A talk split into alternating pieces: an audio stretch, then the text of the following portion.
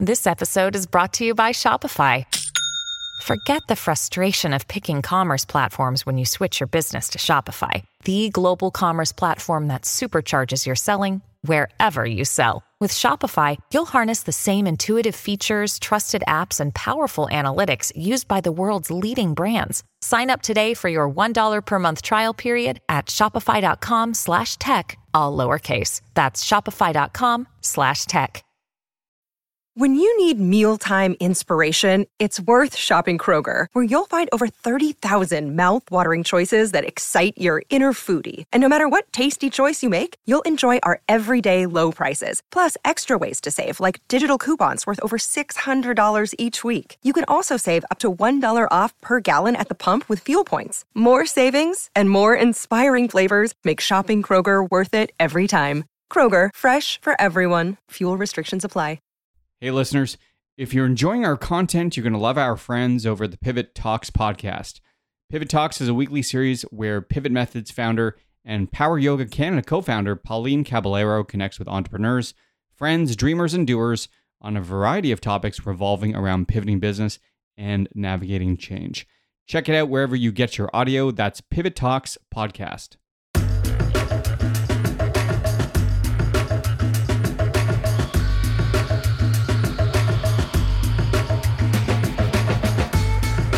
This is E2 Entrepreneurs Exposed, the podcast where we speak to all kinds of entrepreneurs and creators doing amazing things in business and beyond. After some much needed time off, E2 will be back with new episodes airing this month. But meantime, you guys loved this conversation with Connie Steele, so we are re airing it here today. Connie is the co founder of Flywheel Associates, host of the Strategic Momentum podcast, and author of the new book, Building the Business of You A System to Align Passion and Growth Potential through Your Own Career Mashup. Did you know that 64% of millennials have a side hustle? That number is a whopping 70% for Gen Zers. We explore what this means for the future of work, as well as other great topics, including the notion of fluidity, the importance of a portfolio career, diversifying one's passions and interests, what networking has become in the wake of the pandemic, and way more. So, with that intro out of the way, here again is my amazing chat with Connie Steele. So, you deviated from a linear path early on. Like, if we just look at your educational background, you've got a Bachelor of Science in Math and Stats. Then you went to Michigan for a master's in applied statistics. And then you end yep. up in a marketing role at General Mills. So, what was going on back then? And I guess this process started for you pretty early on. It did. Being Asian American, true to the stereotype, I had to be good in math. That was something that was an expectation of me. And so, even though I, I think by default, I'm very right brain, very creative, mm-hmm. uh, artistic, I had to develop and master the skill of being very analytical and excelling on that front. So that started early, had to good in math. And when I went to college, the expectation was that I had to have a math major. Didn't want to disappoint my parents. Uh, come from an immigrant, you know, I'm first generation Chinese, and so you know when you when you have immigrant parents, you you are a reflection of their success, and you know it. So you didn't want to disappoint. My father also has a PhD in economics and statistics, so sort of in the family there was that expectation. So was thrown all these quantitative disciplines to try actuary science, finance, accounting. The expectation is take these classes, see what you like. I didn't like any of them. I tried it, didn't click, but I actually took a class in statistics. So happens my dad again has a PhD in statistics, or at least studied that quite a bit, and it clicked. Just because I could see an application, it made sense. I could use it in everyday life. Uh, so that was my other major, but I didn't know what I wanted to do with it. I had no clue. The expectation was that I had to go to grad school because it was very clear to my parents that that progression of higher education was the pathway to success in terms of a solid, steady job that would really provide, you know, the stability and somewhat prestige, I guess. So, true story. My junior year, I went to the library and looked at vocational books to figure what in the world I could do. And I stumbled across marketing, read about it. I loved it based on what I read. It helped me understand how data and information, particularly the statistics part of it, could be leveraged to establish new products and services and campaigns to market. All those things that you see on the shelf, there's data behind it. And I loved the creativity that went into it. So I realized wait, there's a way that I can take my quantitative knowledge and apply it in a way that seemed really fun and exciting. So marketing research was the connective tissue to doing that. So I could see the other side. And those were my favorite classes, honestly. And I also knew at that point that to continue to build on my career, I didn't want to go an academic route. I knew where I could really build these skills. It had to be with the top CPG firms because they were the leaders in marketing, in strategic marketing, in brand management. So that's eventually how I ended up at General Mills doing marketing research. Yeah, and 20 years of combined experience now in marketing across Fortune 500s, mid-sized companies, startups, etc. You've observed firsthand how business is changing, how it's no longer quote unquote binary, as you say, and nonlinear, which seems, you know, in direct conflict to what your parents led you to believe. It's so interesting now that you've authored this new book called Building the Business of You uh, a system to align passion and growth potential through your own career mashup. The first book to help professionals and entrepreneurs navigate this new world. What what do your parents have to say about your new hypothesis? So, I think there'll be a lot of things that resonate with them because they do understand the importance of identifying what makes you happy. However, they are very much of the mindset still, I believe, where education really does define everything. And I'm, and I'm not saying that it doesn't. I think how people educate themselves is very different now. And through very traditional means may not always be the best path for everyone. What I've learned is everyone learns differently. They need to find, you know, that road or they need to find those resources and avenues that best align to what helps them the most. No one size fits all. We all know that. Every person is different. So we can't assume that the traditional paths of educating yourself are going to be the ones that best fit. So that's where I can see us probably having um, some healthy debate, is what I would say. What is, you've mentioned this term a couple times now, um, a mashupper.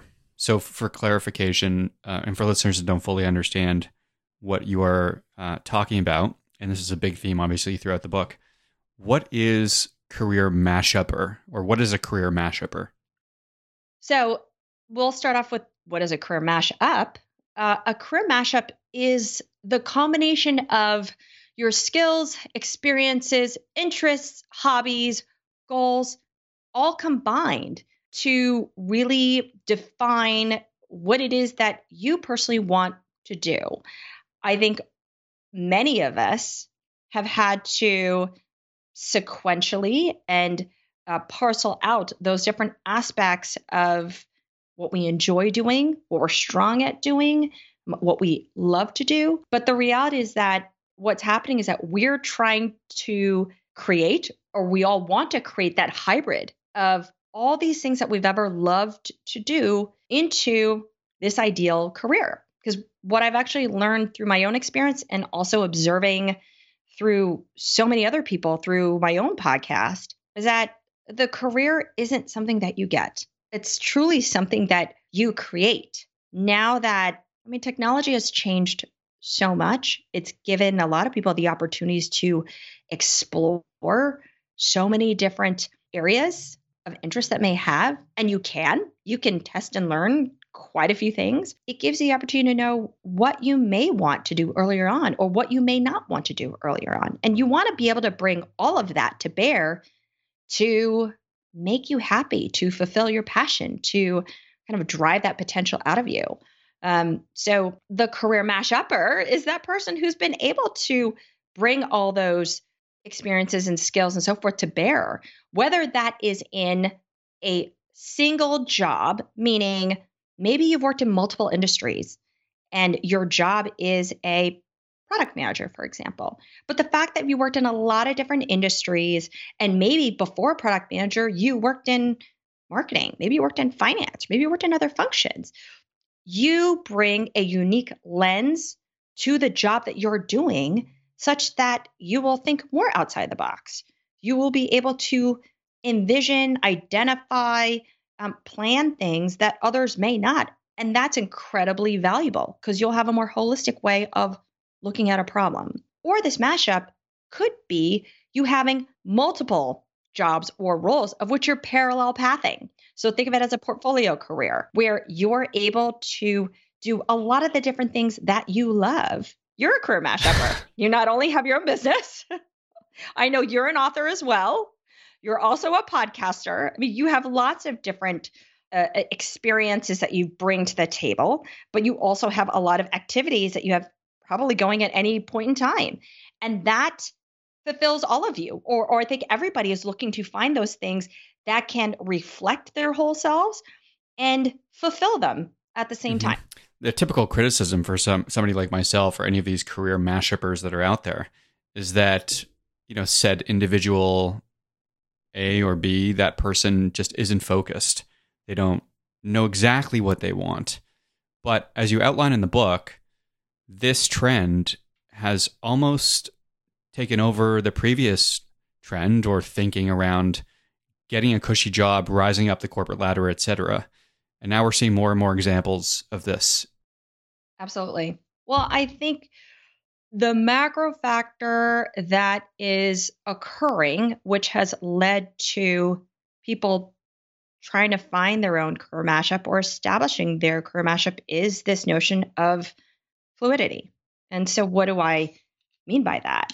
Is that if you first look at how people have been changing in their mindset and, and what they want, it's been this shift from conformity, as I mentioned. You know, back 20 years ago was all about, you know, identifying yourself to be with a particular company, right? So you you were you a reflection, or at least your success and your stature was well, what company do you work for and what do you do?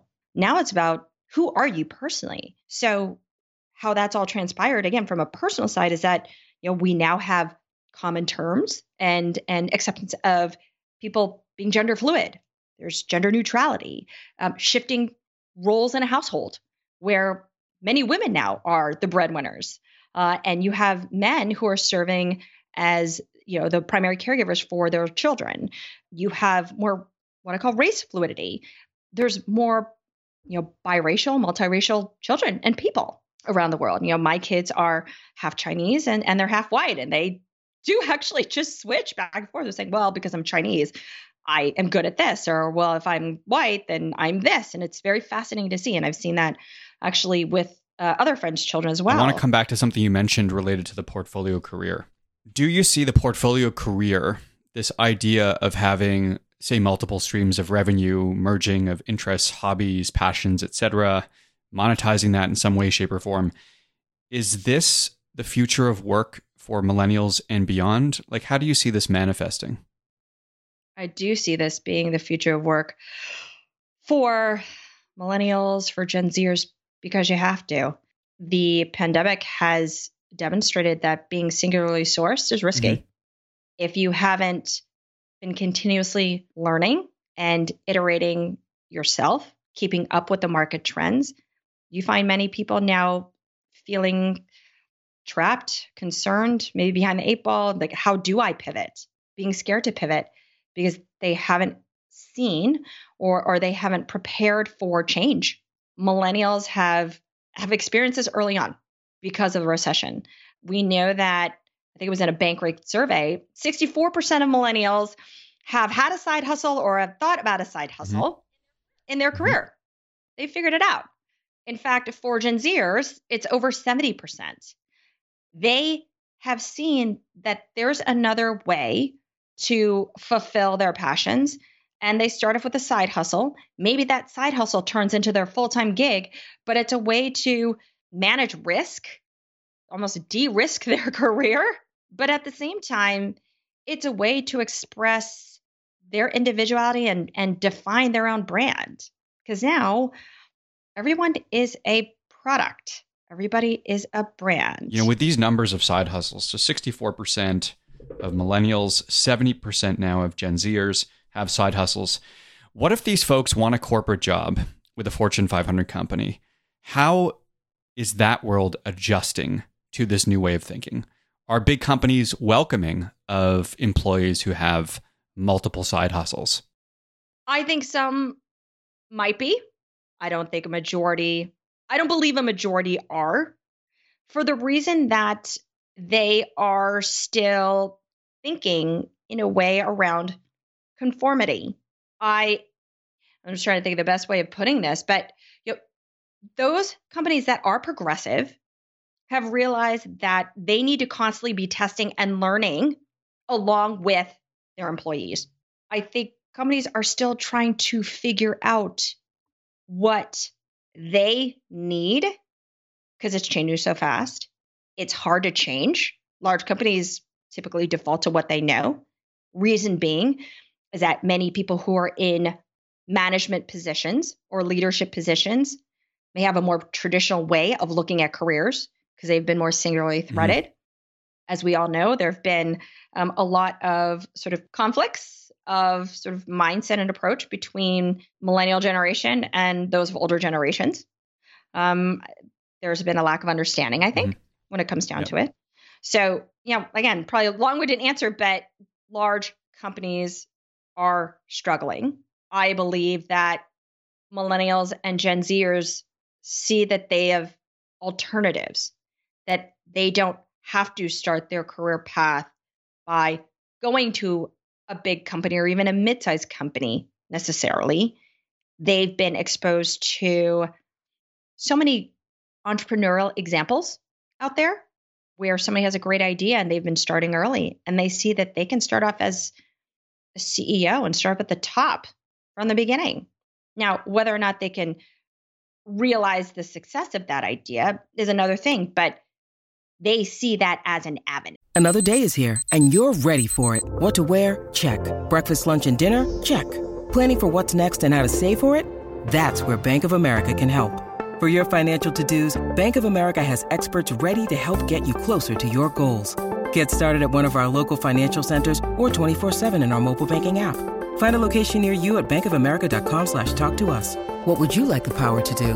Mobile banking requires downloading the app and is only available for select devices. Message and data rates may apply. Bank of America and a member FDIC. So it seems like individuals who have had a career lane, let's say for the past couple of decades, having risen up through the ranks, only to find themselves now out of a job as a result of pandemic, are having a very hard time reinventing themselves or pivoting, as you said. Like if you spent 20 years in retail, held a senior role or even a C-suite gig, and were now laid off, you're, you're in some kind of trouble. No? Yes, agreed. Definitely agreed. The the challenge with those who have been very singularly threaded is that they unfortunately haven't probably and I'm trying not to be too negative admittedly. But, but I mean, this is this is the thesis you put forth in the book, right? So w- without filter, um, let's comment objectively about what's going on here. Those that haven't been able to test and learn throughout their career are at a deficit because by testing and learning, you are also giving yourself the opportunity to understand what's going on in the marketplace, to be more in touch with the constant changes, to also create new avenues for yourself for opportunities at the end of the day, we know that technology has completely disrupted industries, you know, in in a matter of months or and then obviously years. And so people have been left without a job. This has been happening for 20 years. But if there's this tendency to put your blinders on, it shouldn't be surprising that all of a sudden, wait, I haven't upskilled. I haven't looked at what else is out there. And now you're in this unfortunate situation to, well, what do I do next? A lot of that comes down to having fear of trying something new. And when you have realized that your life and your career now is a constant beta, that uncertainty is the new certainty, particularly now during the pandemic, you're going to be constantly in this mode to continuously improve yourself in all different ways, to expand your network, to expand your skills because of the fact that the world is changing so fast. Or you need to start thinking of yourself as a business to define your unique position, define the value that you can add, determine the areas that you can play in, and then subsequently set forth a strategic plan to get there. So you're applying your business skills to yourself. And I emphasize soft skills in the book for a very particular reason is that if you look at all of the the um, reports that are out there about the number one skill that employers are looking for, and they recognize this, uh, and even you know the analyst firms, it's soft skills, communication, problem solving, growth mindset. That is what is going to help accelerate people towards you know whatever it is that they're looking for. Because let's face it, we all have to communicate we all have to connect with people. Everybody wants also a human connection. And so hard skills get you so far, but it is those soft skills that are going to truly help elevate you to get to where in you are. In your research connie do you believe that these companies have a good way of determining whether or not you over-index in these areas like it's all well and good to say we want to hire folks with growth mindset we want to hire you know folks that are empathetic or have great communication skills. It's another to execute during a hiring process where the company is, you know, north of 50,000 employees. Absolutely. I think it's very hard for companies to identify that in an interview. I think that's why you find so many situations in which you think you have the perfect person, everybody likes them, they start the job and they don't deliver what has been fascinating through these podcast interviews, honestly, um, I've had the chance to interview some really interesting people who have established their own businesses, or there have been companies who have looked at their hiring processes in a different way, and it is applying that agile slash test and learn mindset to the hiring process. One example is uh, this company that I uh, interviewed, the founder, it is a private equity firm. You know, he he made five hundred thousand uh, dollars, I think, when he was eighteen on Facebook. That said, what they've identified early on, and they use the process of micro testing um, to find product market fit for the products they work on, but they apply that to people. They know that even so they talk to somebody, interviews are not what they're going to use to determine if this is the right person. They have that person do the job or they test them out to see if it's a fit because no matter what they say to them, com- convey their expectations, um, no matter what that recipient or the potential hire may say, they know that doesn't necessarily translate in the real world. So they test that out. I know for another company that I work with, it's a podcast production company. Know, when they started out, it was all about testing and learning. The CEO, you know, was a solopreneur. He needed to add people onto his projects because he was getting so much work. What he did was he started off small by giving them parts of the project to see how they would perform. And if they performed well, to what he expected or what he was hoping for, he would give them more. And he wanted to see if they would go above and beyond. And that's how he started to build out his core I love this notion of people company fit. Totally makes sense. Very intuitive and smart.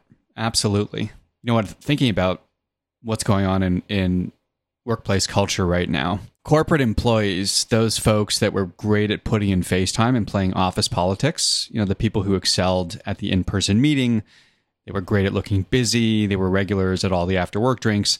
Now that we've gone almost fully remote this year, we've got kind of a proverbial spotlight on results, let's say. Do you see these employee archetypes now having a real hard time proving their worth? Yes, because it now is about showing just you have you do have to execute. You it is not about the fluff anymore you have to demonstrate that you can deliver. I see a broader macro trend of strategy to execution people are realizing you just can't be the ideator. You can't just be the person who is propagating those thoughts. They want to see can you actually do the work? I see that leaders need to be able to think and do simultaneously. For the reason being that how can you direct people to fulfill against a, a vision, a task, or whatever it is, unless you really know what it takes to do it? Particularly now we're all virtual, or many, I should say, are virtual. It becomes even more imperative for you to be able to communicate how to actually get there, not at a high level. This is the idea. This is so great and schmooze and all that. It's you have to prove you know and show that substance that you know what you're talking about. You have to build that credibility. Now you know there there are a lot of people are very good at at selling uh but the value really comes from i believe people showing that they know what they're actually able to do. How is networking changing? What do you see? I mean there's some obvious trends right? We've gone remote more zoom calls um, more facetime whatever LinkedIn has gone crazy. What else are you seeing? Well, I think if we take a step back and think about what networking really needs to be, it's about building authentic relationships. I'd say it's not about how in terms of the trend, it's about what people want out of networking. Networking has some degree of a dirty connotation associated with it. Many people have thought of networking as, oh, I got to go to this you know, happy hour or this event and and schmooze and talk to people that I don't really want to talk to, or I gotta I have to get a lead out of this. If I go to this conference and we've paid this much money, I hope I can find somebody who can give me business. So you go in with a very transactional mindset, not one of finding mutual value with one another, treating this as a value exchange from the beginning. And so the broader trend is that it's become really transactional whether it's in person, whether it's digital. I think in the pandemic, it's actually accelerated the interactions being even more transactional. I'm sure you've gotten a ton of LinkedIn requests of people who just want to connect and they're selling you something and you have no idea who they are. Or there have been attempts to connect with you, but you could tell in their first message, it's really all about them. Or even when you connect with them in person, the conversation is all about them. So, but what people really want and you've seen this on a on a more macro level is folks are yearning for true authentic connections and relationships as we've moved towards being a more digitally focused society. Mm-hmm. we've lost a lot of that human connectedness. Find the mutual connection on an authentic level how can you really help one another? How do you get to know people again? Such that you like each other that you want to help you want to help one another. That's where the power of networking really comes in. Not let's get reconnected because i have an agenda for myself which is how most people are operating yeah, right now. it's so interesting. When i set out to just go off on my own i didn't know exactly what that would look like. I just knew that there were other people who had done it successfully before mm-hmm. me I wanted to learn from them, and I knew it required connecting with people and going outside of the current network that I had or reestablishing connections with people that I had. So I had started my own journey of trying to understand networking because until that point, I had only done it to network for the next job, not to build broader relationships to help me in different ways like it is now. So when I went out and just met different people, I was observing behavior having started off as a marketing researcher, kind of default mm. to hmm. that. And it was very interesting for me to see these different interactions. People where you naturally get connected to them um, through folks that you may know, how the conversation would start. And some were very much about getting to know you as a person and trying to find that common personal ground first before determining how you could help one another in a professional sense, which was a great situation. But others where it was very much about the individual, what their successes were. Almost they need to prove how great they were to you first. And then asking, what do you do? And almost probing to see if there was value in continuing or building a relationship with you. Because it's very clear that they were looking to extract something it wasn't one that was about augmenting this potential relationship with you know two people who could help one another. It was about extracting, taking, identifying what could I use you for, not what could I help you with. Specialist versus the generalist argument. So we're seeing kind of this devaluing of generalists almost in real time. And, you know, I think because of this world being so increasingly tech enabled, it is much easier to, to hyper specialize. And, you know, you can pick off numerous examples of this. Even the ad agency world has become so much more fragmented. Agencies hyper specialize and say just Facebook or Instagram media buys or whatever, and they just do that. Whereas 10 years ago, you know, a digital agency, a full service digital agency could quote unquote do anything.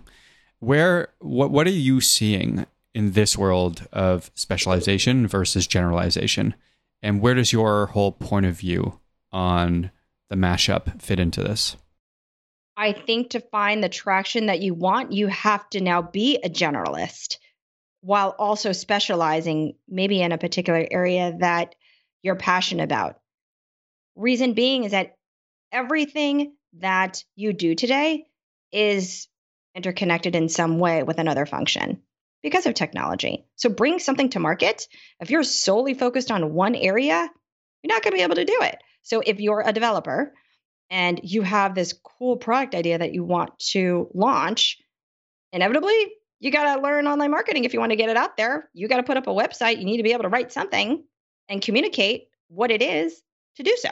So you have to actually think and do expansively, but your strength may be in coding, but you can't solely be only focused in coding. I think those that gain the most traction within a company can see how all the different cross functional teams fit together. When they can look holistically at a problem, that means you can think strategically about what the problem is and how to solve it, and how all the pieces fit together to break through those barriers and create the traction. No different than, you know, a really good agency vendor will be able to anticipate the problems of their client, to know what's really happening, to almost guide them and be their right hand person to say, hmm, I believe X, Y, and Z is going to be the things that will prevent you from being able to sell this idea in. Let us help you craft the right way to do so in the pitch. Let us help you craft the right, maybe sample execution of it so that you can get the buy off, get the eventual resources to make that happen. If the only thing you know is digital marketing, there's no way you're going to be able to do that. Is there anything that we didn't hit on that you wanted to chat about before we wrap up?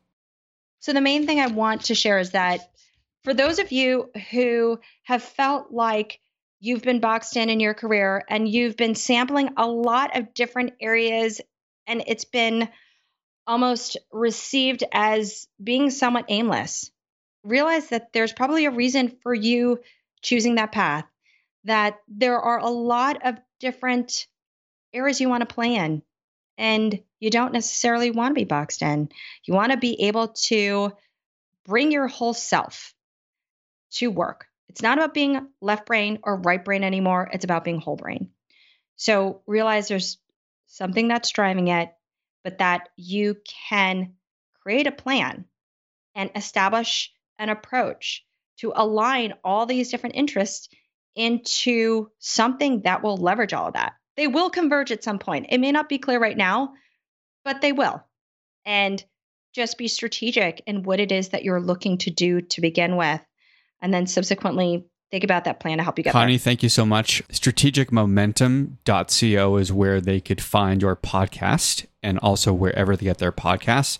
And by the way, amazing work advice on career development, decision making, personal development, social enterprise, women in business, and more. So encourage listeners to go there. Where else can they connect with you? They can connect with me on LinkedIn. Uh, so just look up Connie Steele, C O N N I E S T E E L E. You can connect with me on Twitter at Flywheel Assoc. Uh, or you can also look at my personal one, so Connie W. Steele, and also on Instagram, Connie Wang. Connie, Steele. this was awesome. Thanks so much for the time today. Oh, I appreciate you actually having me on. Thank you so much. Thanks, Connie. That's it, guys, for today. Thanks so much for listening. E2 is brought to you by Scriberbase. Want to build recurring revenue for your business? Visit scriberbase.com for more info. If you enjoy the show, download, share, or subscribe wherever you get your podcasts. You can also visit us at glow.fm slash E2 to become a supporter. Until next time, make today count with whatever it is you're working on.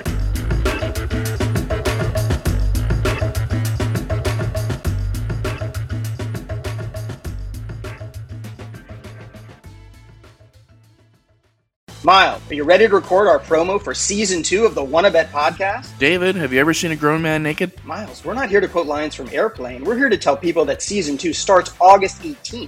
But I like Airplane. I know you do, but Wanna Bet is a sports betting podcast. Each week we bet $1,000 on the NFL teams and games that we love. Well, that sounds like fun. It is fun. And last year you picked over 60% of your games correctly. How'd you do? We're not talking about that. We are telling people that they can find us every Friday. So no more movie quotes. Roger, Roger. Electricast. Are you passionate about saving the planet for future generations? Do you want to learn how to do it? If yes, then you need to tune in to the Nature Backed podcast. It's a talk show covering the changing world around us, from renewable energy, sustainable agriculture, circular economy, to ESG and social innovation. Don't miss this opportunity to discover how you can join the movement and make a difference. Subscribe to the Nature Backed podcast today on your favorite platform and get ready to be amazed. Electricast.